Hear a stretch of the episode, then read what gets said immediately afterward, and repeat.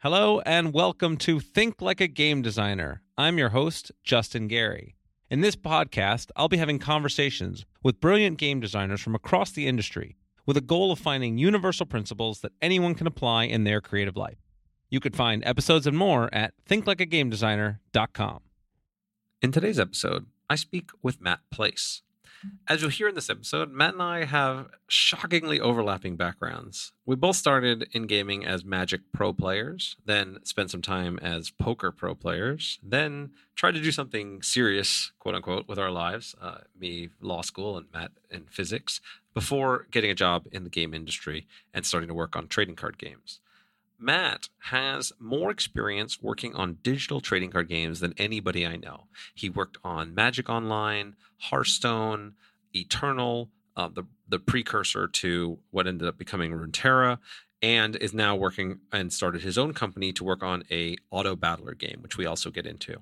Uh, we deep dive into tons of fascinating stuff. Uh, we talk a lot about randomness and the value of randomness and how you should be thinking about using randomness in your games both positively and negatively and what the drawbacks are to different versions of randomness. We talk about the lessons that he learned from working with some of the world class teams at blizzard and at riot and at wizards of the coast we talk about his the entire auto battler format and the things that he's bringing to the table with his upcoming game storybook brawl. We talk about the process of tutorials and what tutorials need to be doing to be successful. We talk about the importance of twitch and online streaming and how you can make your game valuable and better as a streaming audience and the importance of streaming audiences for modern day games and tons more. Matt and i have been friends for a very long time. And one of the reasons I was excited to have him on the podcast is because we always have great deep dive conversations about design. And so being able to share that with all of you is something I'm very excited to do. So I will stop talking and let you get to Matt Place.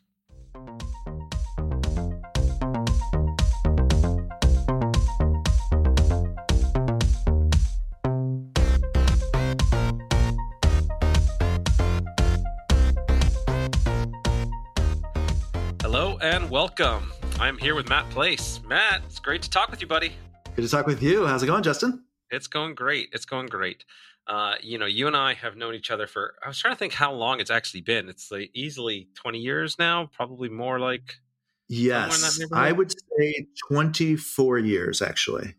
And, 23 and is, years, maybe right. So, so this is going to be great because I, I always like to start these uh, podcasts with the kind of origin story of some. You know, you've been people. You always bring on people that are sort of hugely successful in, in, in the industry, and what is that brought them here, and how people can figure out that story. And and our origin stories have some significant overlap. So, uh, why don't you kind of kind of kick it off there, and and we'll we'll bounce around to the various topics of mutual interest. Cool. My origin, a lot like yours, uh, starts in Magic: The Gathering. So I have a fond memory of uh, I'm at my house and my brother Dan Burdick, who has also worked on Magic, he calls me up many many years ago. This is you know more than 25 years ago, and says they have Dungeons and Dragons with cards at the comic book store. And I knew I had to play this game. I was young enough I didn't have a car, so I couldn't get to the comic book store, but I knew I had to play this game. And of course, once we started playing, we were all in right away. And so we quickly we went from basically our play group from the like we're trading and we're kind of casual quickly into the competitive. So later that year, we went to the very first Worlds tournament for Magic. Uh, got to wit- witness Zak Dolan, coolest guy, coolest guy in the world at the time to me. Uh, win World, super fun. Uh, first time I interacted with Mark Rosewater. So right away we jumped in. That was a few months after we started, which was 1994 June. Uh, Legends set had come out, but uh, yeah. So we, you know, went all in, started becoming competitive players, just like you, and uh, yeah, it consumed our lives. We were all in right away. Yep, that uh, experience of just having something that becomes the the main force of your life as a game. And and I remember when I first had that realization, uh, where you know it was like, wow, like Magic has completely dictated the course of my life. And yes. and and it at first I was like, oh, that's that's pretty weird. And then I, I I owned it, you know. And it's like for when you know there's this this cultural pressure behind games aren't serious. Games aren't mm-hmm. real. You're spending your time on games. That's not, you know, that's not a legitimate thing. It's uh, you know fun as a kid, but not a legitimate thing to be spending your time on as an adult. And and one of the nice things about playing competitively and sort of winning money and traveling around the world is it sort of gives you that initial sense of legitimacy. Um, and then from there, there's still a lot of resistance, but uh, you know you can kind of make that push from being a player at, to being a designer and creator, uh, which I certainly find more fulfilling uh, in the long run uh, as well. So, what was your path like uh, going from pro player and super invested gamer into the professional life that you have now? So it's it is funny how much overlap we have, Justin. Uh, I did take a detour that I, that I don't know that you took. I did the poker thing for a while. So, uh, professional Magic player for only about two and a half years, and then decided I was going to jump into poker when the poker boom occurred. What was that? Late '90s, early 2000s, and uh, did that for a while. That was that got boring. That got you know repetitive in a way that wasn't doing it for me. So uh, yeah, I had I had the exact same experience. I, oh, really? So there was there was that window where everybody that was good at Magic and right. anybody that was any good at games, you know, poker was exploding. You know, this you had the World Poker Tour on TV. You had tons of cash games happening. You had the online play for like tons of money and it was like a, a, an irresistible allure especially because at that time you know the, the relative money involved in what you could win from poker compared to magic was just not not close right. and uh, but but I've exactly had the same experience as you, which is oh, funny. I found the gameplay to be very boring. Like correct play was very dull most of the time, especially if you're playing online where you need to be multi-tabling to really make a good return on your investment. And right, like right. it was very you know kind of a very static sort of play, which I didn't find very fulfilling. And you know, in the long run, I really had this deep sense of dissatisfaction, which I eventually identified as the reason the only reason i'm making money now is because i'm taking it from people stupider than me like i'm not actually adding any value to the world at all and i right. my my entire feeling about the day was dictated like was i up that day? Then i felt pretty good. Was i down that day? I felt really bad. And it was nothing the world was not better for me being in it. Uh, right. that, it's not really creating and adding something to the world. It's literally just taking from this person that you might know personally. He's down money you're you're up money Right. Right. And so uh, yeah, I just found that to be just this very just just unpleasant thing. And and in Magic, it's funny because you could you could make an argument for the same thing, right? As a Magic Pro player, uh, that you're you're sort of in that same boat, but it was very different. At least at the beginning for me, is because one, there was this very creative process, like of building decks, and right. like there's a, there's an intrinsic design aspect to it. It's one of the reasons why I recommend that people who want to get into design, like you know, play it doesn't have to be magic, but playing a collectible card game because you really do have this experience being able to design games within games um, when you're building and, and crafting these experiences and seeing how things move and seeing how things tick. And so there was that, and there was just this more sort of social, intrinsically social aspect to it for me. Um, but uh, but yeah, that was that was the big push for me in the long run because I took another detour to law school because I thought I had to do something like that that was serious, serious. Right, uh, right. But then, but then uh, you know, eventually got my way back to to game design as something that was really fulfilling and and scratch that itch that I had of of really loving games and wanting to make things that made people happy. Yeah, it's funny how much overlap we have. You know, I had this serious uh, endeavor as well, going into going to school for physics, and then uh, you know, but that was early on in my pro magic career. I uh, I won a tournament for two hundred and fifty five dollars back in the day, and I was like, "Why am I going to college? I could just make play a game." Little did I know, I'm rich. I'm yeah, magic rich. bucks, man. Eighteen year old with two hundred fifty five in his pocket. It's pretty good. But uh, but it's interesting too to look back and like you're talking about kind of the design lessons you can kind of dive into with creative games like Magic. There's a lot of psychology lessons too from from playing poker, right? You see these in Magic too, but like the randomness of both of the games and how much that how powerful that is, right? Like I would, I'm sure you had the same experience, but going to a poker room and staying there for sometimes, you know, 18 hours overnight, whatever. And and so are these other nine people that are at the table, right? And we're all just like kind of glued to the table. What's going on that this is so enthralling and that it's keeping us there, right? And it's it's interesting the lessons that come from that. They're not all virtuous, right? That's not because the game is great. You know, we're both talking about how it's boring. Uh, but just the randomness pulling you in and how that can be a tool that you can use for, you know, in a lot of ways, evil or good in game design, right? The whole loot box thing is obviously very tied to that. Um, but there's also a lot of fun in like opening a present, right? There, there's good ways to do that in a game too, where you're giving people something fun to experience that's unknown that they're looking forward to without it being a, you know, money grubby or uh, negative experience, like I would argue poker is for sure. Um, Yeah, it's interesting. Yeah, so so let's let's let's deep dive into that because this year this is a hot button topic for people, and there are really valuable lessons to learn. Right? Where where is variance a tool for your designs? How do you use it as a tool in a way that's encourages your players to be engaged and excited and having a good time? How do you use it in a way that's ethical and not right. sort of just abusing these psychological principles? Uh, you know, I, I think let's let let's dive into this a little bit. So, uh, you know, I'll talk. Yeah. I've talked about this some uh, publicly before, so I'll, I'll, I'll kind of I'll tee it off with with what I have used as my my my kind of lodestone, the the high end principle, and and we can get into tactics too. But the cool. idea that you know if somebody were to look back on the time that they spent on your game and be very happy with that time uh, right. and that they that that if they can in from that perspective not the i'm trapped in the heat of the moment and i'm not you know i'm not able to leave but that they can look back from a future standpoint and say wow that was that was really time well spent i really enjoyed that that that's a really powerful touchstone uh, to be like all right if you're not meeting that bar then you're doing it wrong uh, and and if you are meeting that bar then then you've got room to play yeah, I love that. That's a great way to look at it. Yeah, looking back, how does the person feel about their time spent? Makes a lot of sense to me. And when I think about that for poker, a lot of the answer for me is, you know, playing casually, playing for fun with a group. You know, it's almost the D&D experience is the positive memories of like, oh yeah, we used to get together and play poker and not as much my, you know, hundreds if not thousands of hours repeating kind of the same decisions, right? Uh, the, you know, Rosewater talks about kind of the crust of diving into a new game versus the the the inner bits, right? He uses the donut as the example. And uh, yeah, poker has that problem of like there's so much to learn in the beginning. That was fun. But then you've got these hundreds of hours that are not as fun. Why am I staying there? And it's a lot of the negative, replayable randomness that, you know, obviously, like we said, shares uh, some of the negativity with loot boxes. I think one of the ways to talk about the positivity is the um, randomness gives you kind of the unknown in a way that you are solving new puzzles, right? Magic is a phenomenal example of this of what is my starting hand, right? How many lands do I have? What which land am I going to play first?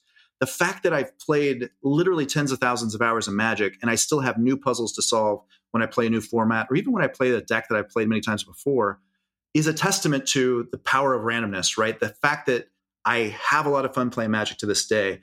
Uh, and to use your, you know, kind of uh, metric of when I look back, how do I feel about playing Magic? I have a lot of fun playing that game, even though it's highly random um, as opposed to a loot box game on the phone where I'm going to have a lot of disappointment if I've spent a bunch of money. And I'm like, that game burnt out for me and I've got all this money invested. It doesn't feel good at all. Uh, there's a lot of interesting, challenging, unintuitive lessons, I think, from randomness as well, right? As a new game designer that I did not understand. So, uh, you know, talking about my origin a little bit, uh, I did get back into Magic a little bit. My rating was still high enough that I could play in some of the events back in like 2003 so I ran into Richard Garfield in Berlin at Worlds. And I just happened to say to him, Hey, what should I do to get a job at Wizards? And that kind of created a domino effect where I actually did get an internship there. And I look back on that, and there's so much I didn't know, right? I'm sure you had the same experience when you first got into game design. It's amazing how many assumptions we have that are wrong. Uh, and one of the big ones, I think, for a lot of people who are very smart and want to be game designers is this assumption that randomness is bad, right? Or the randomness that they see in like you know obviously hearthstone the rng complaints et cetera it's like hey can we do a game like magic or hearthstone without the randomness? And i think that's a super interesting question right? How do you do that? Uh, and so far i've found you can't right? Because the replayability is so tied to the randomness giving me not only cool new experiences that i didn't predict but also these positions that i'm in inside of a game where it's like oh i haven't specifically been in this position so it's a new puzzle for me to solve Right. So yeah. so yeah, I want to I want to pull apart two two key principles I think from what you're talking about, right? One, I think is this idea of the learning curve of a game and how randomness fits into that learning curve. Because I believe that the very fundamental eh, there there are many reasons we play games, but the the fundamental one, the reason that distinguishes games from pretty much every other art form is that we learn from simulation that we learn from trying things in a safe space and being able to to to to gather skills as as uh, as we grow and as we as we are exposed to it right? That's why you know animals play. That's why children right. are play. That's why that's where games are part of that process because i can experience and learn and grow and then once i internalize those lessons, the games then become boring and they become unfulfilling right? That's why tic-tac-toe can be a great experience for a while right. eventually it's not fun anymore because you've played out all the possibility space. It's no longer there's no longer learning happening. And what randomness can do is it can extend the learning curve because when i have a variety a there's more possible experiences i can encounter. B i can't create rules that are as simple because i don't have all of the information or i can't necessarily know what's going to happen next and and and see there's this other you know you can and this is where the, the more dangerous territory is you can have the other sort of little psychological rewards or you know the sort of randomized rewards that that can just kind of give you little little bursts of dopamine as you're going through the learning process right this is like you right. know in playing like a world of warcraft where you have this sort of gap between levels and the fact that you're getting randomized rewards along the way can help make that process even though you may have mastered your current level stuff it can kind of extend it out a little bit further before you get to the next tier yeah and it's interesting the games that that do it differently that have the uh, like Diablo kind of shares that uh, World of Warcraft dopamine hits when I'm finding new items, getting new rewards. And Magic has that too with the opening of boosters, but it has it in a major way that Diablo definitely doesn't, which is that kind of new puzzles, solving new puzzles that are actually what I would say is, you know, the useful part of the randomness, right? Where I'm learning more. I feel like I'm, you know, upgrading myself, gaining new mastery.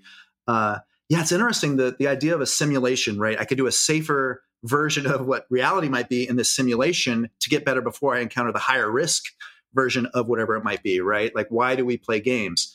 And it's interesting how how much games kind of overlap with what our ancestors did. I always find this interesting like, you know, farming, right? The randomness of is are my crops going to be good, right? And how much our brains, you know, our ancestors' brains need to be focused on.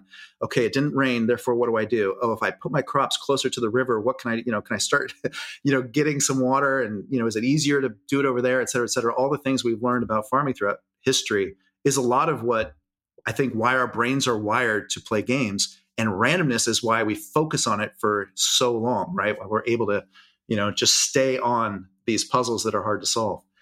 Uh, right. Yeah. yeah. those, those primary skills, right? Whether it's like, yeah, resource, some, you know, resource management and, and, you know, as the farming model, whether it's social deduction and trying to understand the people around you, whether it's, you know, some dexterity skills or, you know, being able to sort of manage and track things and right, first right. person shooter or sports or whatever.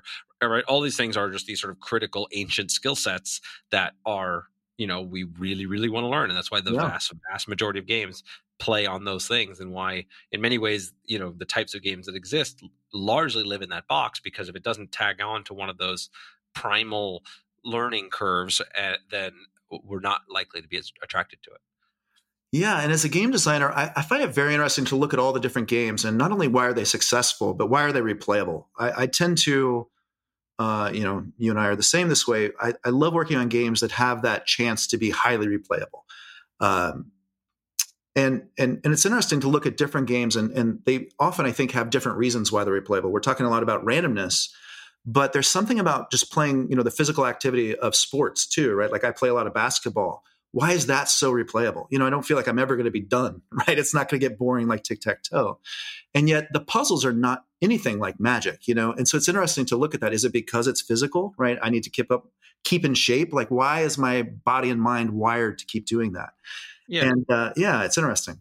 Yeah. I, th- I feel like, I feel like with physical games, the, the puzzles are very deep, but they're not you know they're not cognitively deep they're they're you know motor skills deep right? Sure, like the right. i need to take this shot from this area in this position you know with this person guarding me and you know so i'm both predicting them and their movements as well as like all of the physics of this moment you know trying to get right, from here to there you know? And so there's a uh, I think that the that sort of stuff is always uh, pressured and interesting because those skills are are there, you know, and you have you're on the clock, and so everything that's like time sensitive intrinsically has uh, more you know more more challenge that comes with it as as you're trying to ascertain even simple information quickly and right. move quickly uh, that that that can keep you interested for a very long time. Yeah, and you're training a different part of your mind, right? Oh, sorry. Yeah, you're training a different part of your mind than what you use to play Magic or a challenging, you know, strategy game, right? It's very interesting.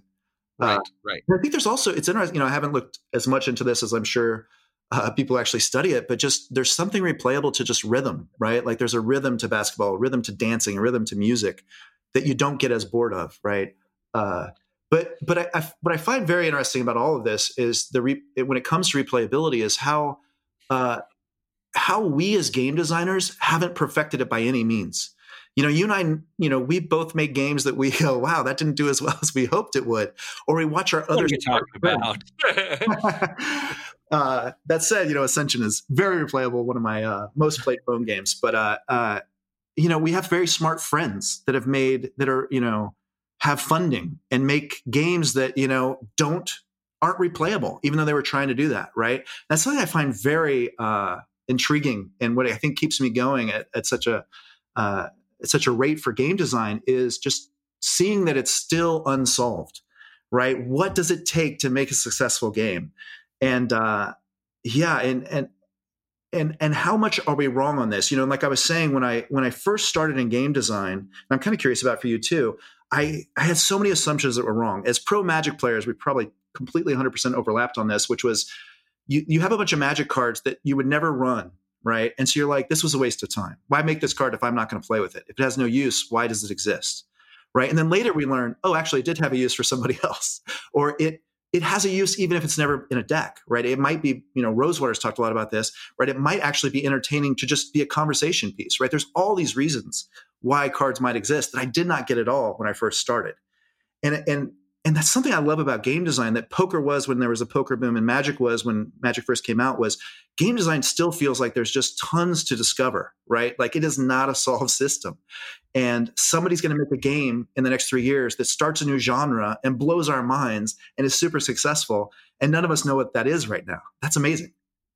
Yeah, no, I I love it, and and and and like you, uh, yeah. Not only did I come to the table with tons of of wrong assumptions, not just like why make bad cards, but the similar and most common fail I see from people who are sort of good at games that want to become game designers is is the instinct is like let's reduce the randomness and make it more skill based, right. more you know more strategic. And while there's obviously a place for that, um, people don't understand what the value is of you know that that variance. We've already talked about some of that uh, here, but also being able to allow people at different skill levels to play, giving people the opportunity to discover when cards are bad, or or, or giving people you know the, the the dream to live of a card that's not good, but on this off chance it could be, and then they have a story to tell, right? And and and all of these different elements that craft the experiences, because the experience that we've talked about the most probably so far is this idea of like solving puzzles right and mm-hmm. and the interesting nature of like crafting and deconstructing a strategy but that's only one piece of what makes games enjoyable, right? There is all of these other elements of being able to express yourself,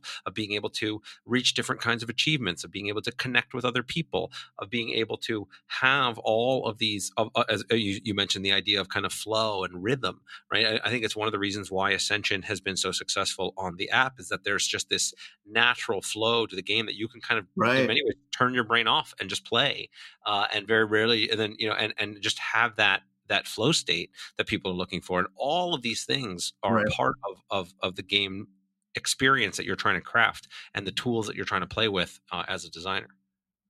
Yeah, it's very true. And like we were talking about, that stuff that I didn't understand in the beginning. So, uh, so I like being in this state of okay, now what else do I not understand, right? What, how else can I get be- better? And you know, and one of the major ways, right, is working with people that have good understanding. Uh, that was uh, something that I felt from you know getting to work with uh, Eric Dodds. I don't know if you ever interacted with him much. I bet you did. Uh, he was probably when you were doing WoW TCG, you might have uh, chatted with Eric Dodds, but he's kind of the grandfather of Hearthstone, right? He's been referred to as the Dalai Lama of game design. And it's great when people who you kind of observe, you know, Rosewater, I think, has this too, Garfield, just people who are uh, much better than me at just kind of having an intuition about fun and what should be included in a game, what should be taken out, right? Uh, and watching how they do it, right? And I think a strong intuition is, you know, maybe a, just an inherent, you know, skill they might have started with, but how do they build it up, right? And one of the ways is lots of play testing, right? And observing people who are not like you, I think is key to this, right? And so in Hearthstone, I love this, and I think this is great. Uh, apply this to any game in the in in different ways, right? Basically, um, interacting with people in a good, useful way that are not like you to get feedback on your game. So in Hearthstone, we did the uh, basically bring in groups that we thought would talk to each other well, right? So the setup was the design team is in the room, but most most of us are sitting in the back, kind of skulking in the shadows, uh, just listening. and then we would put on the uh, projector every card in the new set right we go through it and just listen to this group of friends that work at blizzard or whatever varying skill levels talk about the set and this was a wonderful way to just get all these insights that were something that I could never have come up with on my own, right? Not only like on templating and like, does this card make sense, but like, is this card exciting? You know, and you're surprised constantly when it's people who are not like you, right? So that would be something I would want to share with people is like, it's really hard to get feedback. One of the great ways to do it is if you're surrounded with people who are like you, is to try to interact with people who are not like you. Yeah, hundred percent. And and and you, you you raised a couple of key points there. The value of training your intuition is critical to the skill of becoming a better game designer. And the way you do that is you play test a lot. Yeah. You as you mentioned, you observe people that are not like you, and you when you are playing games, you have to shift your frame because when you're normally involved in a game, your frame is immersed in the experience. You're just having the experience. Maybe you're thinking about what your next move is or how you're going to win or what, you know, you're just totally immersed and lost in it. Just like if you're watching a movie, right? You, you get lost. You don't even realize you're in the theater anymore. Uh, but when you're a designer, you need to step back and be looking behind the scenes, right? What are the director's right. choices that are going on here? What when somebody got really excited and you see them jumping up and down, what is it that caused that? What right. did they just top deck the card that they need? Did they have a plan that they were trying to build towards that all of a sudden came together? Did they see a cool picture that made them tell a story? Right? Like these things are what you you you you know some people have better or worse instincts when they start intuitions when they start but you absolutely it is a learnable skill and the way to practice is is fun because you're you know you're playtesting yeah, and you're watching people yeah. play games. You just it's just a small shift. And the other thing I strongly recommend is like write things down write things down all of the time uh, when you see things you observe things i have so many extensive notes from every playtest i've ever done as well as random ideas that i'll have mm-hmm. from a, I, you know i keep a physical written notebook with me at all times too because i find that's less distracting than a phone if i have a random idea while i'm you know at the grocery store or a random you know idea because i just had a conversation with a friend i will always write those things down and then process them later because i think a lot we all have a lot of great ideas and a lot of great insights and right. very often they just get lost because we don't bother to track them and keep. Yeah, and I really like what you're saying too. Write stuff down because you're going to have ideas and thoughts while you're observing playtests. Um, it makes me think of a talk that Mike Selinker, who I believe you know. Uh, yep, he was my first guest on this podcast. Oh, awesome! Yeah. So anybody that yeah. wants to hear Mike's in, uh, Mike's insights, go back go back to episode one. Yeah, absurdly smart guy, right? And uh, and he gives a talk at uh, at shows like uh, PAX Dev and GDC on how to get feedback and once again, it's very unintuitive, right? Like a lot of people come into it and are like, was this good or bad? Right? Did you like it or did you not like it? And his talk basically, like, um, he focuses on just asking people right the right questions, right? And the right question he says is, uh, "What happened?" Not "Did you like it?" Not "Do you think this card is too powerful or too weak?" Right? Which is what you definitely want to avoid is balance feedback. Uh, but just what happened so they just start talking right and i and and the point being i think to his talk and, and, and something i've found to be true as well is there's a lot of ways to to not get good feedback right? There's a lot of paths that the playtesters can go down. They want to talk about oh this card's too strong and i think you should do this instead. Instead of getting design feedback or design thoughts from them you really want to get what was your experience? Right? What happened here? And often it's not the literal words they say right? It's like you were talking about somebody's eyes light up you know like oh i really like the story these these two cards told right? But getting into kind of their shoes as you're observing them and listening to them um, is a way to kind of you know get the true the nut of the feedback right which is not always the little words they say makes me think of uh, when world of warcraft was first launched um, an article one of the developers one of the designers posted was kind of like this the players are good at identifying the problems, right, but not the solutions, right? Where there's smoke, there's fire, right? When the players are saying, "Hey, there's something going on here," they're they're right. There's definitely some, if they say something is going wrong, and there you know there's a lot of posts about it, they have to be right that something's wrong. But are they identifying the right solutions and are identifying what's actually wrong? That is not necessarily true, right? Like players are often not good at coming up with solutions. If they're not game designers, right? They don't know all the, the constraints you have as a designer. But uh, yes. uh, but but learning to kind of dig through that right and also giving up your own like well i think it should be this and the other person on my team thinks it's this other thing so i'm going to use the feedback as evidence from my side get super far away from that too right you just want to like okay what is this person feeling how do i how do i learn that is so essential because then you can make much better decisions uh, when you go back to the drawing board, right? Yeah, so so, so much gold in here. I want to I want to I want to highlight a couple things, right? One, uh, your the the principle you've talked about. Um, uh, this is uh, Neil Gaiman is my favorite author. You know, wrote Sandman, American Gods, Graveyard Book, tons of other things. Yeah. He has he has the quote that says, "When your readers tell you something is wrong, they're almost always right. When they tell you how to fix it, they're almost always wrong." right.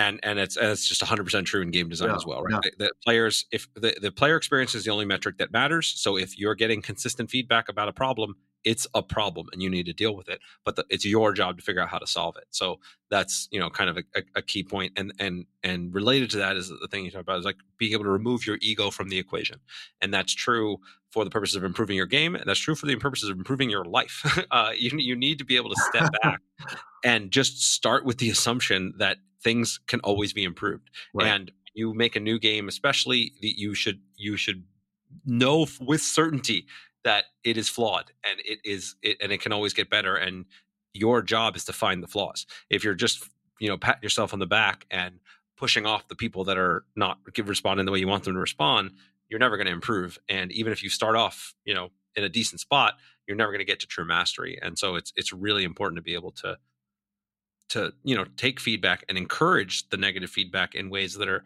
that are going to be useful. Right. Um, right. I also wanted to kind of circle on the issue of, you know, how do you get good feedback? You you highlighted, you know, I, I love the phrasing of Mike's question, right? What happened as opposed to did you like it, as well as nonverbal feedback being way more valuable than verbal feedback most of the time. Right. Um, yeah. And I also like to prompt people to get um, key, force them to give you some insight, some specifics. Like if you had to change one thing about this game, what would it be? If you had to keep one thing to say, you want to make sure one thing doesn't change, what would it be? Um, you know, we can kind of force people to to just see what things come up for them when they have to be focused on okay no this thing i really liked or this thing i really didn't and then again it may or may not be the correct thing that has to be Right. changed give you some valuable information and force some more specific responses than just yeah that was fun or meh uh, right.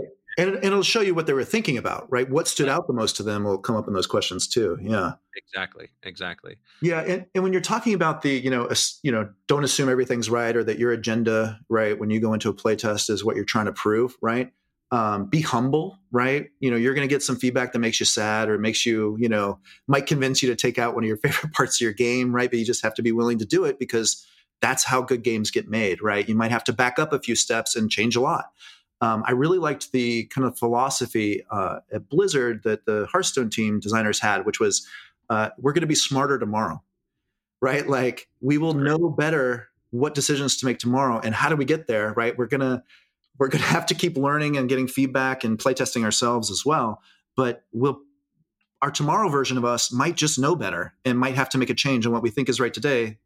Tomorrow we might know better. So Yeah. yeah, it's, it's a form of being humble while you're also kind of complimenting yourself. You're going to be smarter tomorrow, but yeah, it's important. so uh, you know you have it's possible that you have worked on more impressive digital tcg projects and teams than anybody that i know i think because you worked on wizards you worked at wizards and you worked on some of their digital projects you worked on hearthstone you worked on uh, at, at crypto i think you did the were you- working on their um their digital game also or Yeah, a little bit. I left very early on, so for two months I was going to be the lead, but then I wasn't. Basically, yeah, and then and Dire Wolf you worked on some of their digital tcg products yeah. I got to work. Yeah, I got to work on uh, Elder Scrolls, the card game there, and uh, Eternal, and uh, yeah, yeah so so incredible depth of knowledge here and and uh really fascinating. So i would love to and you can attack this from from either direction. One of the things i would say is sort of best lessons or best practices from each of those teams that you've you've sort of carried forward and and I, you know i'm particularly i've worked with with several of these these teams uh in various ways but mostly indirectly um as well as uh you know the maybe some distilled uh guides for people out there that maybe want to make their own TCG or digital TCG. Um, but okay, cool, so fun. take that wherever you want to go. Yeah. Okay. Great. Well, I'll start at the beginning. The first digital product I got to work on was uh, basically as a uh, designer that gives feedback to the Magic Online team, right? And and I think one of the big lessons that I, I actually reference this a lot is uh, Wizards was not hiring people who knew Magic at the time. So this is a pretty simple one, but at the time, you know, it really reinforced it for me. Hey, there's a lot. You know, those people were smart. They just weren't into Magic, right? There's a lot of smart engineers and people who want to make video games that also love magic right? And just it's night and day when you're working with the whole team loves the game you're making. Uh, that to me was one of the big lessons.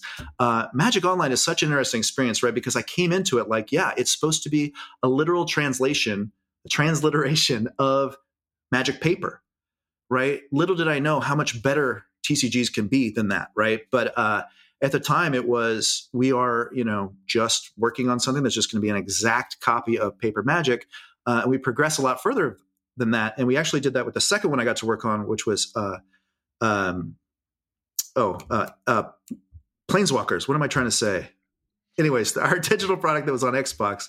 What is it, Justin? It's uh, Oh, Duel the, of uh, Planeswalkers. it- Duel of the up- yeah, Duels of the Planeswalkers. Duels of the Planeswalkers. Thank you. Uh, yeah, this was the hey, what if we made it a video game? Right? We start. That's like the beginning of TCGs starting to be reasonable video games. Right? Actually having some, you know, the, the flying cards fly and the cards smack into each other. Um, and a lot of the lessons we learned there came from its kind of predecessor that I didn't work as much on, which was uh, the Magic Online tutorial.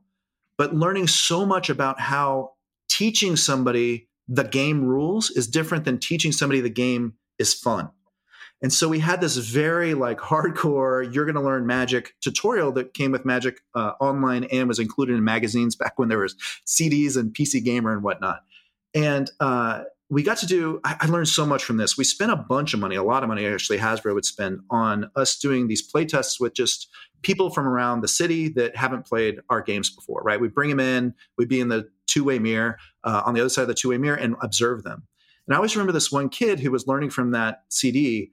Uh, he got it right. It was very hard to learn magic. You know this. Teaching people magic is very hard. Basically, the answer back in the day was you have to have a friend teach you. It's just such a complex game. But this kid got it from just playing on the computer.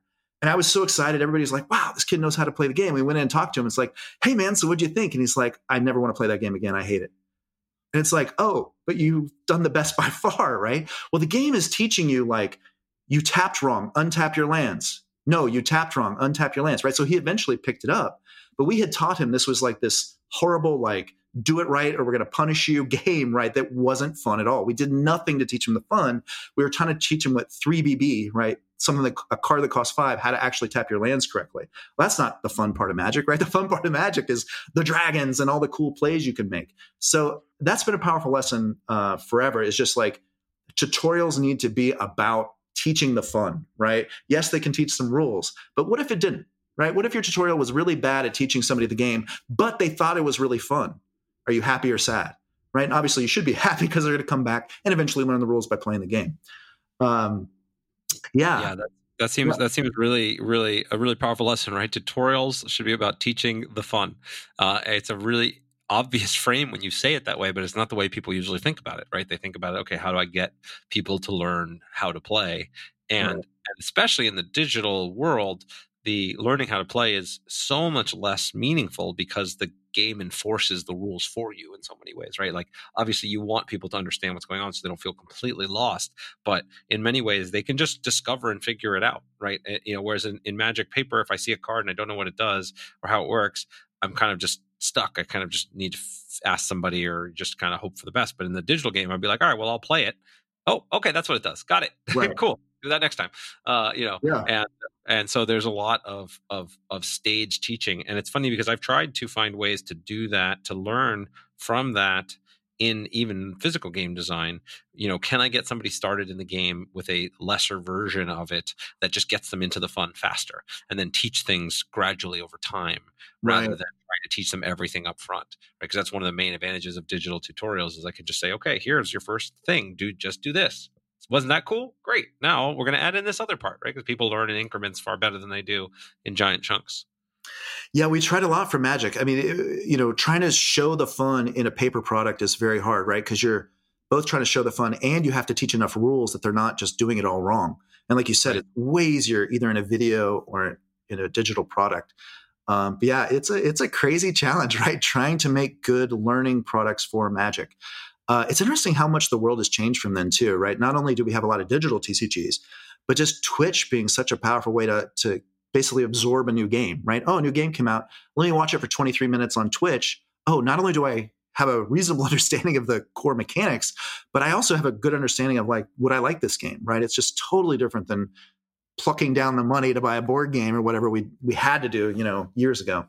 Yeah, well, well, I mean, the entire gaming world has now been warped, um, you know, for good or for ill, but but right. mostly for good, I think, by by Twitch and by by online streaming, right? Like as you said, now the most likely the way people learn and discover a game is through online streaming reviewers you know people whether that's twitch or youtube or whatever like people will see that and and people spend far more time watching other people play games than even playing games themselves in in, in the aggregate which is crazy to me like right. if you told me that you know even 10 years ago i would have laughed at you and, right. and, now it's it's just a it's just taken for granted and the same is true you know i work on on games for kids and the same is true even more so for them they spend enormous amounts of time watching other kids play with toys and play games right. uh, way more than they do playing themselves. And so, uh, you know, not only is this valuable for learning and you're thinking about how do you teach people, but it's valuable for how you design your game for purposes of discovery. Like the viewing audience is now your target as much as the player is.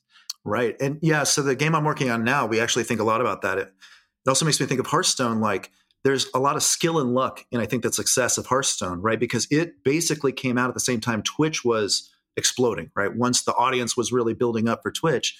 And Hearthstone is very watchable, right? It's nothing like the other card games we've been talking about, Magic Online or even Duels. Hearthstone is super fun to watch, right? Even to this day, it has over probably over 20,000 people watching at this very moment. Um, yeah, now building a digital game, how how good do you look on Twitch is such a big piece of it. And so the game we're making, we often talk about like, hey, what do you think of this card? What do you think of that? We're we're, we're essentially making a uh, uh, an auto battler card game, right? And uh, and part of our discussions on the design side are often, well, that's a really cool Twitch moment right? This card is crazy, tells a great story. And if I was watching that, I'd be laughing, right? Like that's how, you know, that's important piece of the puzzle now, right? For us, that used to be somebody's railbirding or watching over our shoulder playing a game of magic could be a great moment. Well, now it's even more important to have those and identify those and understand those as when you're working on a digital game. Yeah, let's let's let's deep dive into that that part now. Um, I, I want to get to auto battlers in a moment, but but I think this is so important. You know, when we say something's a really cool Twitch moment, what is what do we mean by that? What are the things, the principles or traits or skills that we have to we want to be focused on when you're saying I want to make my game great for viewers and great for online streamers. Right. So this somewhat ties back. So there's a there's a, a, broad answer, right? Part of this ties back to the randomness we were talking about, right? The the edge of the seat often is because of randomness. So if I'm watching my favorite streamer, Kripparrian, uh, playing a game where I don't know what's going to happen next, but I really care, right? And randomness is obviously often the reason, right? What card is he going to draw, or uh, not just what play is he going to make, but what's going to happen when he plays Yogg or these other crazy random cards.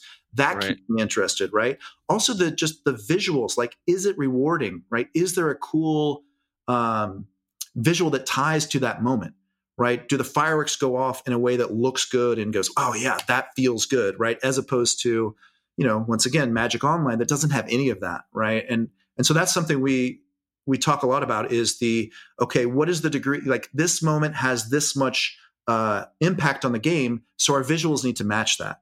Right? Is this the moment where we go, yeah, the the blinding light and the angel wings go off, and or whatever, you know, the cool VFX is going to fire here because this moment we want to communicate to people is like a big deal, right? They should get excited that they're the guy they're rooting for has just done something amazing, as opposed to, uh, you know, just the the run of the mill turn, right? What what is the range of your moments, and how are you communicating to the player that you know uh, that they should be excited, right? It's kind of like in a in, when you go to a sporting event, right? They they have timing on when they're going to start blaring the music or the drums are going to start beating, right? What is your version of that in your in your video game for Twitch viewers? Um, and and and also, there's a lot of it just like the uh, the flow, like we were talking about before, what does it feel like for the cards to interact or for your game pieces to interact when they get destroyed? Does it feel right? Is it clear? Right? Do people who are watching for a minute and a half go, oh, I see, those two fought, and oh, that guy's injured, or that guy, you know, died and now he, you know, left something behind, and yada yada yada. Right? Like, is the the game actions are they making sense to people? Because if they are, right, you're going to get people more interested and that's kind of the business model now for a lot of these games, right? Is uh, the marketing is, hey, you've watched this game. It made sense to you and looked fun. The streamers seemed like they were having fun. Now you want to dive into it and you feel enough mastery, both in terms of uh, how to play the game, but also just like, is it fun or not, right? You feel good about that. It's so important for your game to communicate that. Right. Yeah. So so there's these these elements that we talked about of the you know uh, un, uh, having uncertainty and excitement and these big moments that people can be excited about, making sure that it's visually rewarding, tying into both big moments, and making sure that it's easy to assess what's happening right that you can quickly jump in and like you said in 60 seconds 90 seconds whatever i can kind of get a sense of what's going on. Even if i don't know how to play the game i can get a sense of what's happening and make it something that's interesting to watch and that i can then become invested in. Uh, that's that's so critical and that's been a thing that's driven a lot of decisions um, in games that i've been working on is like how can i make this super clear what's happening uh, so that anybody jumping in can see it and I think there's some other elements you mentioned earlier, you know, the sort of, oh, this will be a funny moment, right? I think that humor is huge in creating these sort of very funny uh, possibilities and interesting social interactions, right? You could, um, you could talk about you know the sort of phenomenon of uh, Among Us, right? And a lot right. of that just this like it creates this great social yeah. funny dynamics, right? It's the right. graphics are terrible. The like you know there there's not that much uncertainty except for this one element of like who's on you know who's with me, who's against me, right? Uh, and so so you know the sort of humorous interactions and social interactions uh, i think are, are intrinsically good and then hmm. i think there's this other element that is sort of tied to what you're talking about, but I think deserves its own mention, which is that that the users can kind of play along, right? Like that that they I you know the reason why you watch things like uh, you know Family Feud, right? Even right. right, if we're going to talk about making games that are good for viewers, right? Game shows are a great place to take some lessons from. Is that you're in the in your head while they're playing you're thinking oh what would i say here? What would i do? Right? Well you know what's the answer? Or jeopardy you can feel smart because you're like oh this is obviously the answer. Um, and i think giving people these opportunities to be like oh no no you should make this play or what if you did this thing? or um, i think is another really powerful tool to keep people engaged because they feel like they're playing but you know, we talk about games as learning with low risk. Well, watching the game is even lower risk, right? I don't even have to lose. I can just watch somebody else. And if I'm wrong, then nothing bad happens. But if I'm right and they're wrong, then I get to feel super smart. Funny. Yeah. Yeah. And yeah, that's a great point. And, uh, yeah, when you, are talking about the, um, you know, there's the unknown in, in a game like Among Us, right? That is kind of a different version of the of a randomness, right? It serves the same role. Um, I play a lot of StarCraft. I love StarCraft, right? An RTS with basically fog of war, right? You can't see the whole map. And it's not RNG, RNG, but it is, right? It is, I don't know what's going to happen. As a viewer, I don't know if he's going to run into the other player or whatnot, although sometimes they show me both sides. But uh, the, the, there are, there's interesting tools that are not just straight up randomly do X that kind of can fill that same role of what we've been talking about of the value that randomness can bring to a game. Um, and then there's kind of the in between. So one of my favorite mechanics from Hearthstone uh, that you probably know is the mechanic of discover. It is so good. It is random in the sense that you don't know. You're presented with three cards. You get to pick one to add to your hand, right? And they're not from your deck. So it's just from the game. Sometimes there's a range, but these are cards that you may never have considered putting in your deck. But sometimes they're the perfect for this moment, and you have to figure that out, right? And they're often tough choices. And I love that it's this randomness in terms of like I don't know what's going to pop up. I'm in a new situation, new puzzles to solve. But from the opponent's perspective, it's not randomly win, you know, heads I win, tails I lose type of randomness.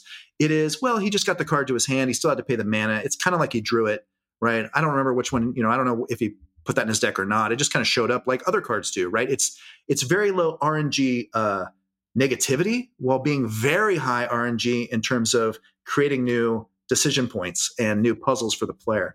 Uh, well, yeah. So, yeah. so this is so this I, this is the, another whole aspect of randomness, uh, which is is fascinating. Which is where do you put the randomness relative to the player choice moments, right? Sure. If there's a player choice moment up front where I have this like, okay, do I want to take a risk and you know roll this die and see what happens? There's this excitement and tension up front, and then you know I roll and oh I rolled well or I didn't, and that's just that's one that's one way to sort of build the feeling and excitement. But the other way is to have this randomness and then a choice following, which is what this this discover mechanic does, right? Where I get I get the right. randomness, like okay, I have this excitement of what do I get, and now given those options, now I have a choice to sort of play with that and use it in one way or another.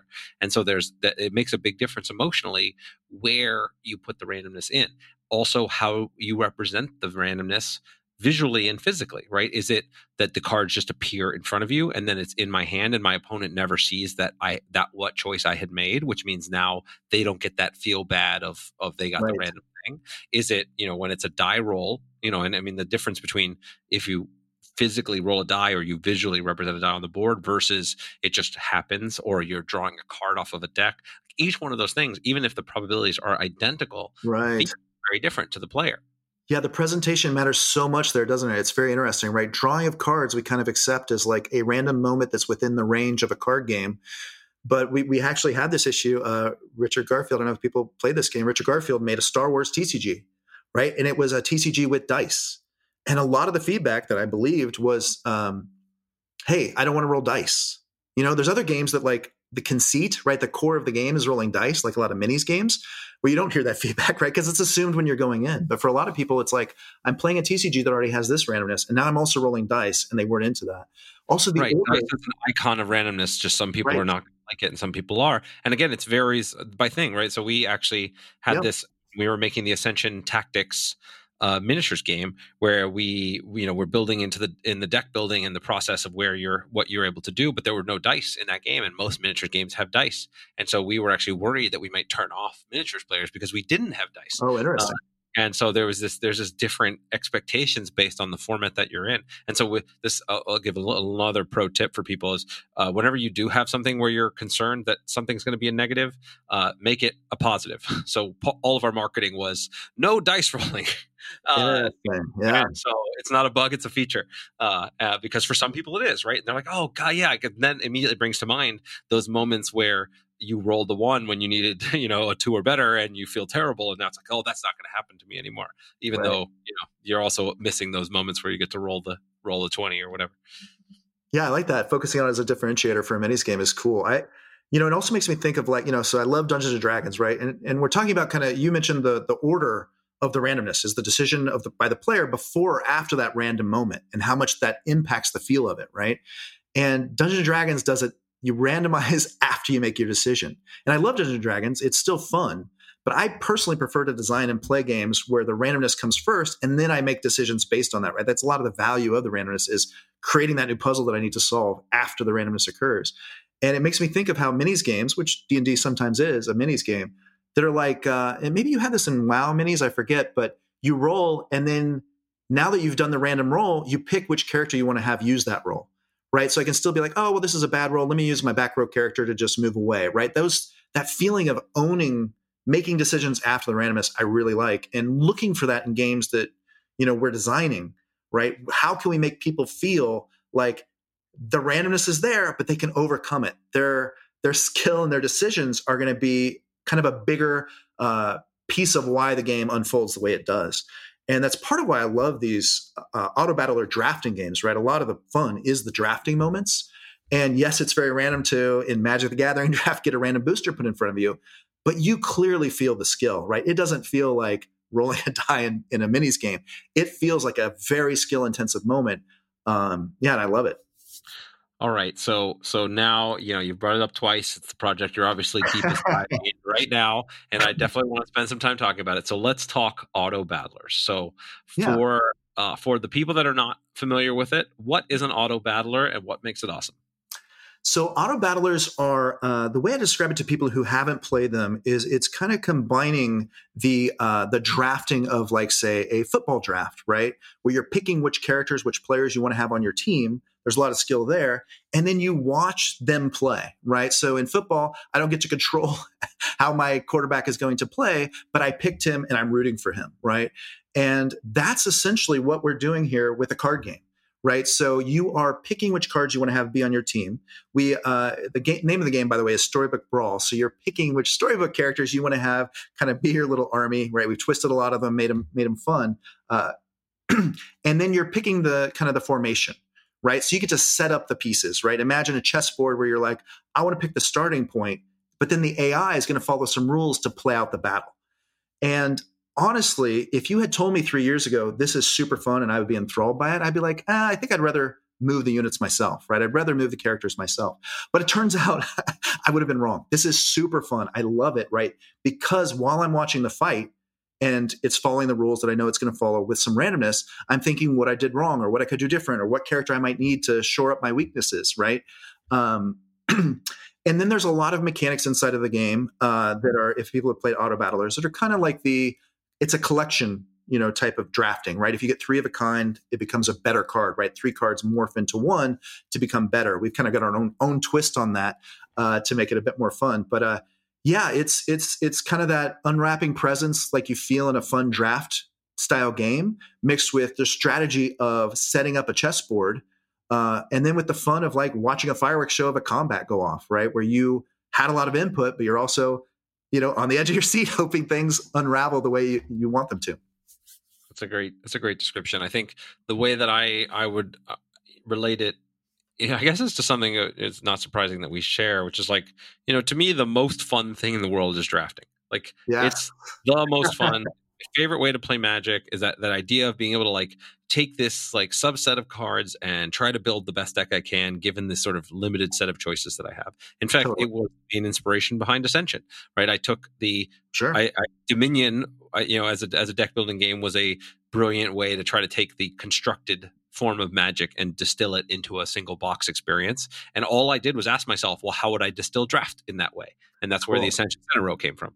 And and so it was like that's the experience I wanted to craft. And you know, it was it's obviously been been been a big hit. And similarly, I think you know I actually made a game called Dungeon Draft where all you do is draft and play out your you know you play out your hand and draft again. And and I think these auto battlers just scratch that itch uh, in the same in a in a in a new and sort of powerful way where it's like literally all you're doing is drafting and then seeing right. what happens and it plays itself out. So I think there's really something powerful there. Um, and again, it's one of those things that you would, you know, hearing it described in the abstract, you know, hey, you pick your army and then you watch them fight. Right. Doesn't sound exciting, uh, but it, but in reality, when if you've built the engine correctly, so that the the choices are very interesting, and the watching the uh, the the thing play out has enough uncertainty to keep it interesting and, and visual dynamics, etc., then th- there's there's really gold there.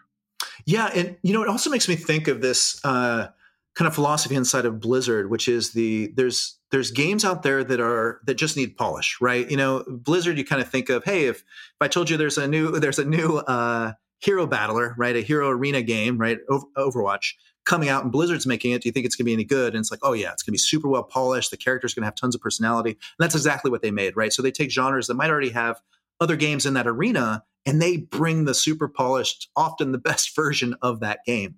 And very often what they do is not only do they have the great visuals and all that, but they're removing things right? They're taking out the pieces that don't need to be there, right? I'm not looting and and trying to figure out what items I want while I'm playing Overwatch, right? It's just like I'm shooting, I'm doing the fun parts, right? It's it is my favorite shooter now, right?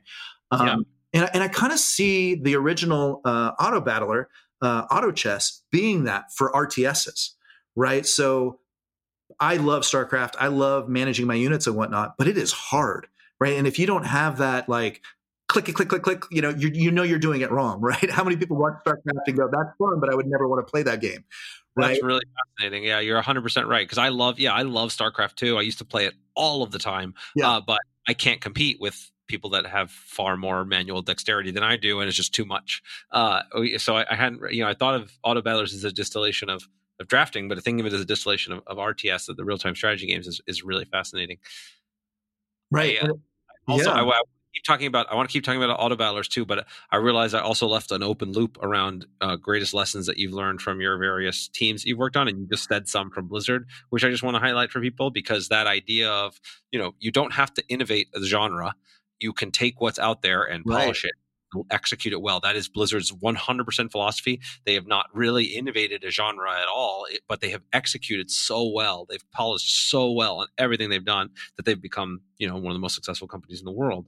And and sub lesson from that that is that very often polish is not adding, it's taking away. It's so much about getting rid of what gets in the way and making a very clean experience that's beautiful and, you know, easy to access and that's like where they in my opinion, are are just the, best in the world. Yeah, I agree. Uh, having played their games my whole life and getting to work there was a dream come true. And and chatting with them. So I love this, and this is a bit fanboy, but I love talking to somebody like Ben Brode, Eric Dodds, you know, Mike Donais, uh, and just being okay. What they're saying has a ton of value. Why are they saying what they're saying? And when they when Eric Dodds says something to me that doesn't sound right, I love that moment of like, okay, am I totally wrong? I need to back up, figure out why he's saying this, what's going on here. And uh, while I wasn't there at the beginning, I came in year two of Hearthstone. they they had a lot of sorry about the phone blinking there. They had a lot of discussions on not, you know, like we're saying, taking away, right? And you and I both know why instants are great in Magic, right? We could we could talk for hours on why instants are fantastic and why enchantments, right? All the things that Hearthstone left out of both Magic and WoW TCG, uh, why those things are great. And then Eric just had this intuition of like why you're not supposed to put them in, right? Like he he loves Magic, he loves WoW TCG, but he knew that for the digital version you're not supposed to have those in. And I think part of the way to approach it for me now that I've learned those lessons is I go, okay, what is fun about the game that I'm working on now, or I'm playing, or this other game that I'm playtesting, and could you take pieces away and still have that fun? And often you just have to play test or watch other people play test to verify that. But it's such a healthy thing to do uh, to say, okay, let's back up one step, two steps, three steps, right? What can we cut? What did we add that, you know, maybe if we try to play test without it, we shed some light on whether or not we need it. Um, and that's super hard to do sometimes, right? Because you're like certain that this new idea you have is awesome. And maybe it is, right? But maybe the game is actually better when it has less. That's hard right. to come to. Playtesting, like I said, is often the way to verify that. Yep, and it's and it's new ideas and old ideas, right? So the, the example you're talking about is like, well, yeah, of course, card games have instants, of course right. they have enchantments, and and it's like, wait, no, what if we don't need that? And when it comes to new things, hundred percent, I think you know listeners to the podcast probably heard me tell the story already, but uh, you know when I first made Ascension, we had uh, a conveyor belt center row, because I was very worried about things getting stuck oh, and sure. the center row be static. And so after every player's turn, the, the, the center row would move and the last card would slide off and a new one would show up. And it created tons of interesting context because the cards on the right were more valuable than the cards on the left. And then you had different cards that could interact with it. And it was all kinds of cool stuff. And of course, there was always a ever changing row, but it was like such a pain in the butt and like all of this like manipulation and things that just, and eventually I was like, well, what if we just don't do this? Actually, I think it was a, a friend of mine that, that, that suggested it first. And it was like, all right, let's try it and we yeah. played test. The game was instantly better just by trying it, knowing you don't need to try. and you uh, knew it right away.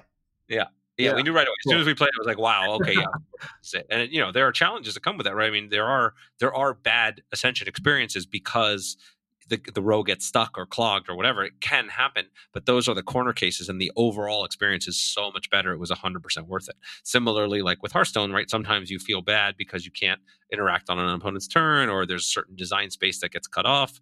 But overall, the experience is so much better for the vast majority of cases. So um, those are those are the big wins. That's interesting. Yeah, I didn't know you had that mechanic. And the the the the willingness to play test without it is very interesting to me right? Like do you say yes to that or no right? And and what are the odds that it could be good? What do you need? Does it need to be a 10% chance a 50% chance a 2% chance?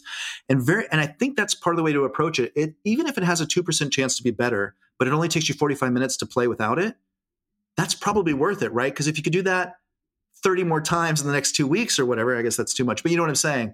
No, no yeah well but make the game much better 2%, right. 5% might be enough of a chance. So you don't need to be confident in this new idea, right? Especially when it's taking away.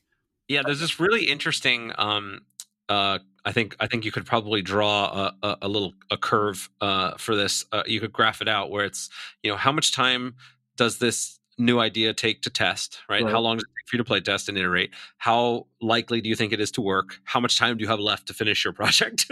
you right. know, and and somewhere along that curve, you're like, yeah, for sure, let's test this. And somewhere right. along the curve, you're like, well, no, that's not going to happen, right? And and it and and it's actually meaningful because it's meaningful knowing that up front really can help dictate a lot of the types of games you work on and how much you focus on being able to reduce your iteration cost, reduce the speed, you know, the time within which you can test something. Because you don't, you know, when you're building digital games, a lot of times it can take a lot to be able to try something new, right? If you have to program a new engine and you have to work with a team and you have to build stuff, that could be very high cost to try new things.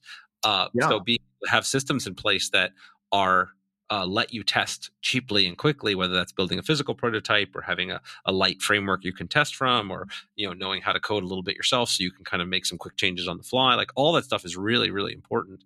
And and and also in the physical game world, it's you know especially if you're first getting started. But even for me, this is super. Like I always try to make at least you know every year at least I make one game where the game takes like 10 or 15 minutes to play and because they're so much fun because you can just iterate the hell out of it right. and try anything you want uh, right. uh, and are, are phenomenal. But I have a, a game I'm working on now, which is like this kind of big worker placement game thing, which is pretty fun and exciting. But you know, every game takes like 90 minutes to two hours to play, and so it's very the the cost of iteration are higher when we're playing these giant campaign games of Ascension Tactics where you've got to like play through a whole campaign that can take you six hours. It's like, well, okay, we just don't get as many iterations, and so yeah, uh, harder uh, to to to be in that world.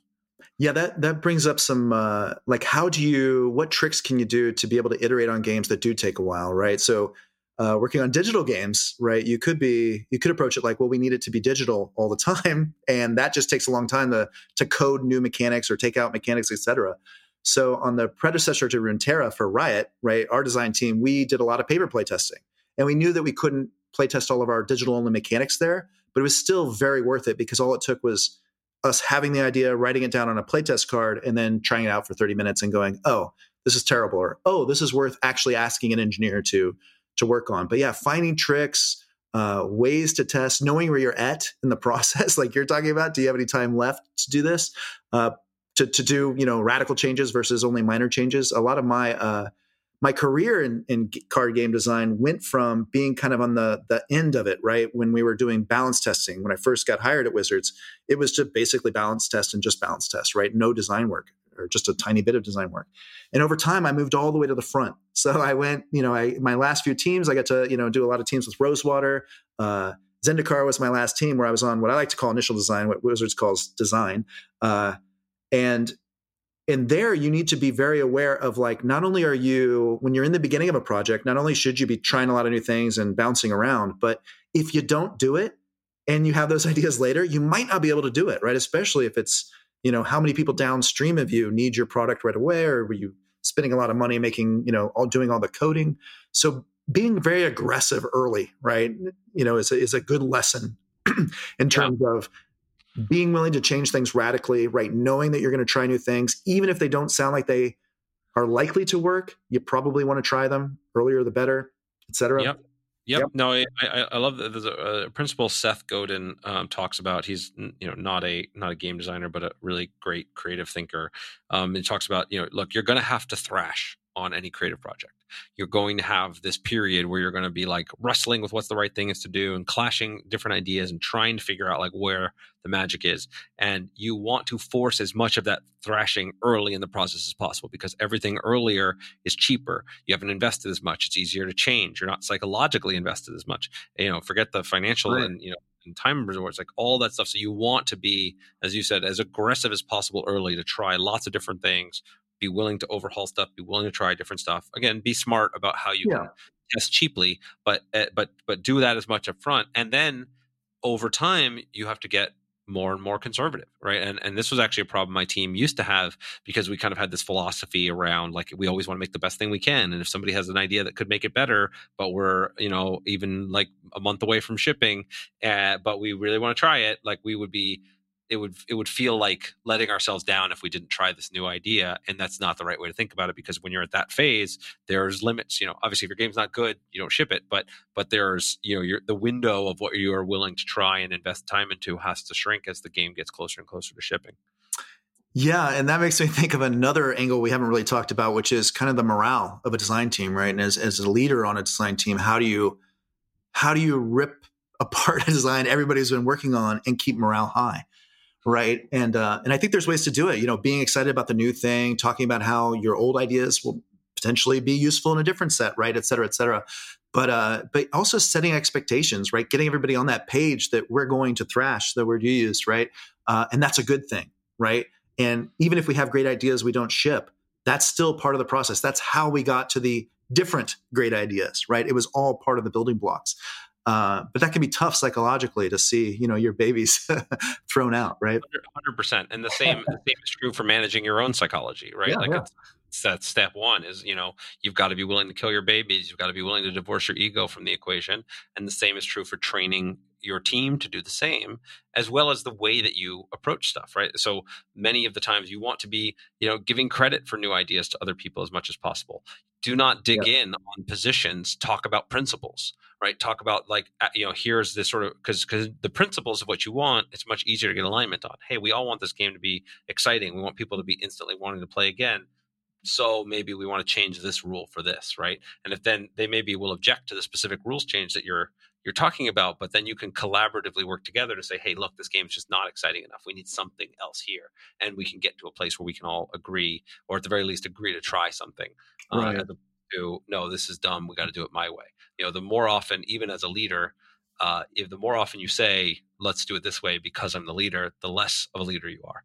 Right. you, know, you really want to be able to get people along where you can you know sometimes you do you know need to put your foot down and make you know forced decisions but the more that you can get people on board with this philosophy of like look it's not about whose idea it is it's not about who's right who's wrong it's we're collectively working on this process with the assumption that the thing can get better and working towards these common goals and and ideally clearly defined principles of like what's important and what we're working with and and, and as you're going through that design loop over and over and over again because i mean it's, mm-hmm. it's, one of the funny things we could we could talk more about too probably for a while is like you know with your own design team like you're spending a lot of your time arguing with each other. Yeah. Like a lot of your time just clashing and clashing and clashing. And so if you're not doing a good job of managing and making those conversations productive and building an environment of mutual respect through the way you know and a lot of even just very simple things like the tone that you use when you talk with yes. people, making sure that you compliment other people all the time like as much as possible. Anytime you see somebody doing something good or right or you has somebody else has an idea even if you don't agree with the idea start with the positives of their idea. Right. i mean this could, change, this could be such a game changer. Just start with saying oh wow that's cool because this this this and this. Right. and then you know but what about this concern this concern this concern? or whatever right? That is big different things than oh that's dumb or this that, that that'll never work because of the you know? Like though the way you talk and the way you communicate and make sure to highlight Uh, the right things is, is so critical. I, I totally agree yeah and you mentioned the common goal and i like bringing it up a lot like what are we trying to do here right and what is our victory condition right because we're kind of competing with the world here how do we win and our win is when we're all on a design team together our players like it right people love this game and there's a lot of paths to that, right? And it doesn't need, like you're saying, it doesn't need to be it's my idea or your idea. But unfortunately, that's naturally how it goes sometimes. Funny, funny story. Before I got to Wizards, they would actually pay people bonuses based on how many of their designs were in the file. And that is just such a bad wow. idea. Could you imagine being in a room with me where I'm like, well, Justin, I like my idea because you know it's my idea. It's oh, just like, well, what a terrible way to build a structure. Just horrible, right? So when I got there, Brian Schneider was my boss, and he was basically we never like he was like never do that. You're not even allowed to argue for your own designs in these larger meetings right? Because it just it's a waste of time right? Let, if it's good let somebody else argue for it right? I, I, actually like that. I mean you know to a degree. But uh but yeah like you're talking about with the positivity or like we're doing something very fun and other people having good ideas that makes the game better is exciting. It's like, oh my God, you have a good idea that's going to make the game much better. That's fantastic, right? And uh, but we, it's hard because a lot of people. I don't know if it's specifically people that get into game design, but there's a type of intelligence and argumentativeness, right, that gets into game design that kind of has that. Uh, I heard your idea, but uh, you know, it's like you haven't even responded yet, but you're already got this negative attitude about it, right? You got to get out of that mindset. You got to encourage people, like you're saying, uh, and still have healthy arguments. You know, I actually something I missed, something I loved about working at Wizards is just arguing with Rosewater, right? And if people on this podcast know who he is, he's he's a phenomenal designer, and he is loud and argues a lot and explains yeah. things in a loud way to you. I literally. people at Wizards would ask to have their desk moved away from him because he was into it a lot of the time. Personally, I love it, right? There's no animosity. It's just really fun to have those good arguments. And if you can be in that space where you're like debating, but still, you know, love each other, right? It's, it's super fun. Oh, yeah. No, he's, he's, he's one I've had the most of those kinds of conversations with. Yeah, he was yeah. second guest on this podcast. So, episode two for oh, anybody right. that wants to, to, come listen to him talk, as well as he has his own podcast. He also wrote the introduction to my book. Um, he's he is he is probably the person I learned the most from uh, as a designer, oh, kind of when started. Yeah, me too. Funny articles eh, that he's written on um, are are just some gold. Especially if you want to do TCG design, you need to be reading um, Rosewater's articles. They're they're just incredible. Uh, uh, treasure troves of knowledge, and uh, and and and he's just he's such an interesting character because he is one of those people that has incredible instincts for design, but yeah. comes at it from such a different place than than you and I do, right? Where we're this sort of very like logical player mindset. He comes from a very creative. He used to be a writer on like Roseanne and you know Hollywood stuff, and uh, and so it was a there was a lot of learning curve I think with how to interact with him and him for him how to communicate with people like us to to get those insights across be healthy in the way that uh, that conflict happens. Uh, and so it's I, yeah, I, I've I've learned so much from him over the years. Yeah, he's great. Miss working with him. Uh, but yeah, the health of a design team is important, and uh, yeah, it's true. It's true. Um, so yeah, I, I want. I want to. I, I, still. I, I still left this open loop here. Um, you know, obviously, uh, uh, where you know the key lessons that you've learned. Um, we, we, I think we covered Blizzard pretty well. We've covered WotC in depth. Um, what about uh, your time at Dire Wolf and working on things like Eternal and uh, oh yeah, other so, projects? So I first started at Dire Wolf to work on the predecessor to uh, Runeterra for Riot. Right. So that was the not supposed to talk about it for many many years project uh, was super fun super exciting unfortunately it got canceled so there's a lot of lessons that you know your brain reviews over and over what happened um, and essentially uh, hearthstone came out right? So we're making a digital TCG, and then this behemoth just drops on us that looks visually way better than our game, and mechanically, you know, meaningfully better in a lot of different ways. Uh, actually, when I started working at Blizzard, I told them this story. I was like, "Yeah, yeah." They're like, "Oh, what happened to your, you know, the game you're working on for Riot?" I'm like, "Oh, well, you guys came out, and then, then they two weeks later they canceled our game, and they all bust up laughing." And I'm like, "Hey." This is very funny, guys. Hey, that was my life there. yeah, I, I, have. There's a similar no, narrative tell from from SolForge, which we did release and had out for many years, but right. Hearthstone very much ate a sure, lot of yeah. our. Eh, and, but it's also great, right? Because it advances the kind of the tech, right? Like, how do you make a good TCG? How good can a TCG be? And one of the things I, I love about Hearthstone too is that it, it showed the so many more people that they love TCGs, right? You and I have known how great that TCGs are the best game format for a long time. Hearthstone showed literally tens of millions of people that, and and it's great. And the world yeah, yeah, now definitely grew yeah. the the base of players. Um, right. and the base of players is so much larger now, which is great for us. Yep. Yep. Yeah. yeah. I'm not even sure. I'm not even sure, and whether auto battler format would exist without Hearthstone. Right. Like that. Right. That it's in many ways that you know getting people used to this idea of like you know drafting cards and playing in a in a in a TCG is is is a key part of like making these other games accessible and approachable. Yeah, and and and so the uh, so a lot of the lessons were you know working on the predecessor to Runeterra. We called it Bacon was the code name for it. Um, we it was kind of it was a good learning loop. We basically had all of Riot as like these playtesters, right? So a lot of the casters and just totally different levels of experience with TCGs giving us feedback, and um, a lot of it was it was a great immersion for me into the okay. There's expectations with an IP, right? The characters already have game mechanics in another game, so how do you translate that to a TCG? And then get feedback on that, right? Are you doing a good job of this? What are fun ways to do these kind of what we call top downs, right? Does it match the expectations for that character? And that was a ton of fun, right? Both as a character specific, right? Are you are you matching up with this character from the game in their specific mechanics, and just the idea of leveling and all these things that weren't something we had in TCGs or hadn't played much in TCGs. Bringing that to the TCG uh, arena was a lot of fun um, the accessibility, right? These were a lot of people who love video games but did not like TCGs. So while we weren't all the way up to Hearthstone, and we thought we had made progress on this, working on things like Duels of the Planeswalkers, it taught me a lot about, oh wow, these things that I think are easy for a TCG player are not for a video game player, right? So thinking in a different kind of angle on, hey, we want non TCG players to play our game. What, we, what should we do differently? Um, how much should we take out? Was a lot of it, um, and then a lot of just you know, and you've gone through this too, working with uh, somebody who's kind of paying the bills and owns the IP. What does that mean for your relationship? How do you keep them happy and into it while you're also, you know, doing the best you can to make a fun video game? Uh, and I've learned some lessons there. Honestly, I think um, working on your own stuff is more fun. That's one of the lessons uh, I came from that. Uh, yeah, very interesting. Yes, I have a lot of experience. So, you know, working, you know, do a lot of consulting work and and designs with other companies and for other companies. And absolutely, you now have not just I'm trying to craft the experience for the players, but I also need to craft an experience for my clients. you know, I I need to make sure that they're happy and they're getting the right yeah. kinds of feedback. Um, and it, it is a uh, it is a is a different thing, and, and sometimes you have to make you know again what you don't and the same can be true for people that are working for a boss or you know whatever but the that you need to make the thing that's going to make them happy as well as make players happy and and and how you manage that.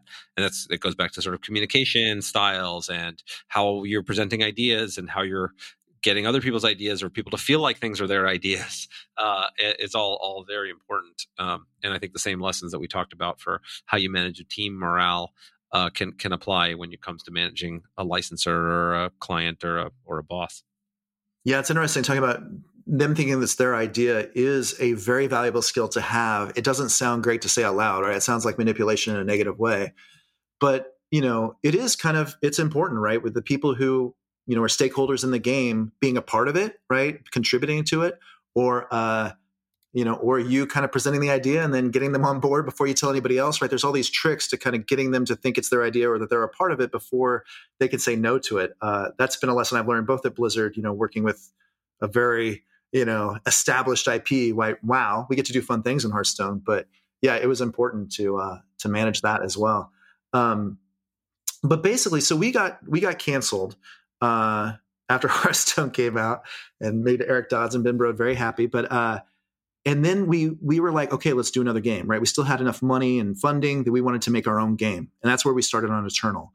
And uh, we wanted to use all the lessons that we were seeing, you know, from Hearthstone being such a good video game, and uh, what we loved that they left out of Magic, right? So, what is the opportunity to kind of bring maybe a more hardcore TCG to that video game space, right, where it actually is fun to play.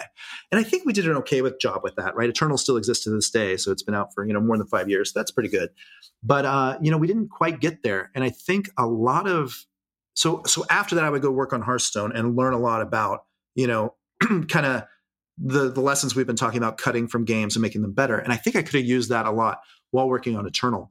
Um, just are your core mechanics making sense to people right i think that's one of the mistakes i would say we made on eternal uh, it's a lot like magic in that there are some confusing moments there's a stack right uh, the assumption that i have is okay people will everybody I know knows how to use a stack, right? And I kind of knew that it was a confusing piece, obviously, but I think I underestimated that, right? Like a stack is very foreign to anybody who has not played these types of games, right? So if I got to go back in time, I'd say, hey, let's make this game without the stack, right? Do we need responses in this specific way, right? A stack way to make the game interactable, right? And one of the ways to look at that is say, hey, what is the value of an instant? What is the value of a stack? It's this like live interaction. You don't know what's going to happen, right? And Hearthstone had kind of done a different version of that, right? The secrets, there's a counter spell that stops your opponent's spell that comes out of a card that you played the previous turn, right? So it's not live, it's not an instant, but it is interaction in that way.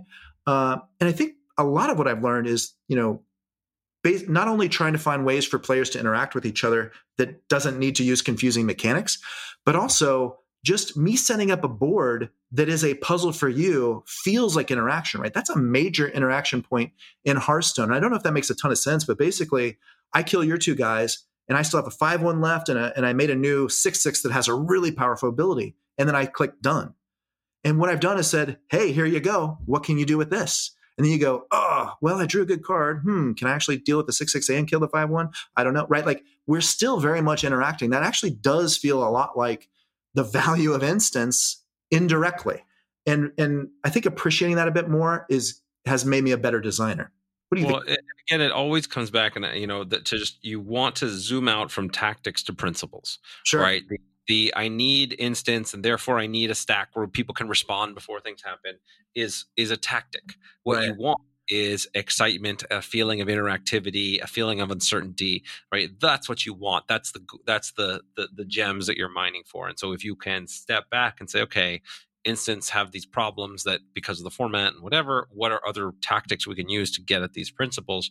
That is where you can open up a lot of the space and be willing to get you know sort of get the best of both worlds and, and again there are always sacrifices right the yeah. the secrets in, in hearthstone are just not as they're not as interactive. They're not as much fun as as as being able to play an instant at a key time on an opponent's turn. However, they do provide a good chunk of that feeling at way way less cost for the interruption of the opponent's turn and provide its own unique values because I know okay you played you played a secret it's going to be one of these things so I got to play around X Y or Z what do I think you've done right um, you mentioned solving a puzzle which has its own its own interesting upsides yeah and I actually think secrets are are pretty good at that, especially your first like 10 to 50 hours of Hearthstone.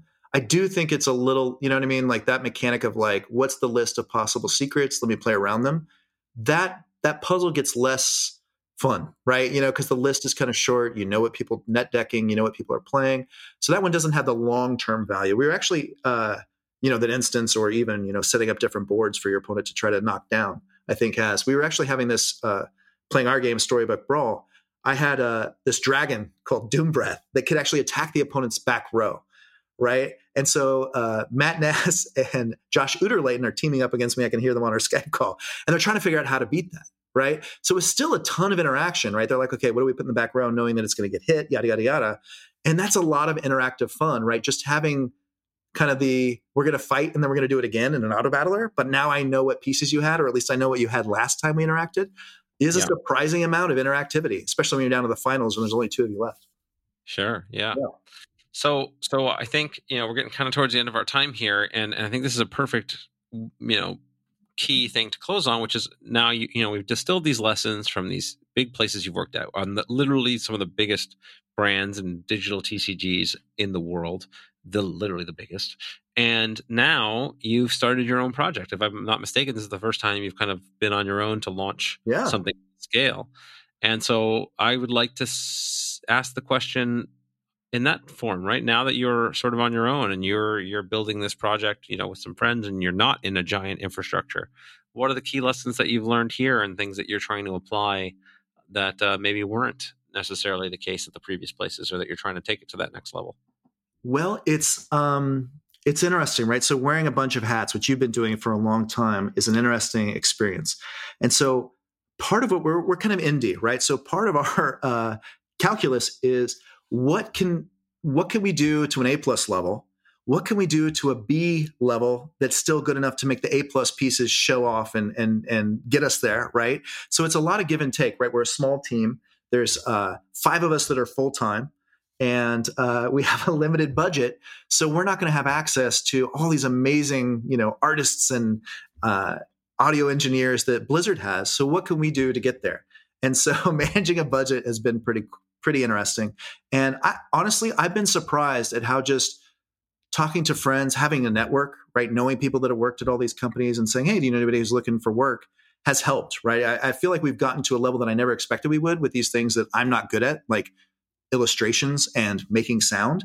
Uh, so just knowing people, talking to people, asking, posting on Twitter. Obviously, having a network has been a, a big advantage there. But I've been pleasantly surprised with what we're ending up with. Um, the kind of you know the you know you've gone through like i said you've gone through all of this but uh valuing everything in just a different way has been a cool learning experience right like our time right? If we spend a lot of time doing x y and z we're not going to be on the market we're not going to be making any money and we're going to keep spending money right? What does that mean for us? How do we manage that? And uh, yeah and and having a much smaller group to give us feedback right? One of the big challenges especially with covid uh, is how do you get you know, at Blizzard, we had this like ask somebody else to set up a playtest and they will advantage, right? So, how do you make sure you're managing your time with that? How do you get people who are not you to be playtesting and uh, and giving you feedback? And one of the ways I actually love to do that with paper games, you might do this too, is I just like going to random stores, maybe driving a little further to go to a store I've never been to and getting feedback. I haven't been able to do that. I want to get our game on a bunch of surfaces, on a bunch of iPads or whatnot, and just take it to people who've never seen it and just see them play hopefully next year when we can. Uh, until then, we've got to solve this puzzle of like keep getting feedback when you don't have access to that. You don't have access to a large company. Um, so we're actually literally opening up new playtest here next week just to just to keep opening it to new people. Uh, starting our essentially pre-alpha 20 person playtests. I'm very excited to start learning about that, uh, learning, getting all the feedback there. But uh, but yeah, it's you know I think a lot of it is finding the right people, using you know the, my my contacts and uh, yeah, and just iterating and playing and uh, yeah, yeah, yeah. Lot, lot yeah the, the, the key lessons there I can absolutely relate to. You know, the difference of you're paying the bills, so you're very conscious right. of time and expense, and every trade off is is more meaningful. You know, I mean, it matters, and you think about it when you're an employee, but when you're it's your baby and it's your company and it's your money, it uh, it really drives those points home very well. uh, and then and then the value of a network and and and and I you know just sort of to expand that because obviously a lot of people listening don't have that that kind of network right now but building that network and being focused on whether that's going to work for another company or whether that's being involved in communities online and you know or when we can going back to conventions and you know being able to start you know even if you don't think that the people that are around you now are necessarily going to help you in the projects you're working on right now over time not only will those people be able to help you but maybe somebody they know will. And if you are a good person that you know adds value to your community and to others people will be thrilled to help you.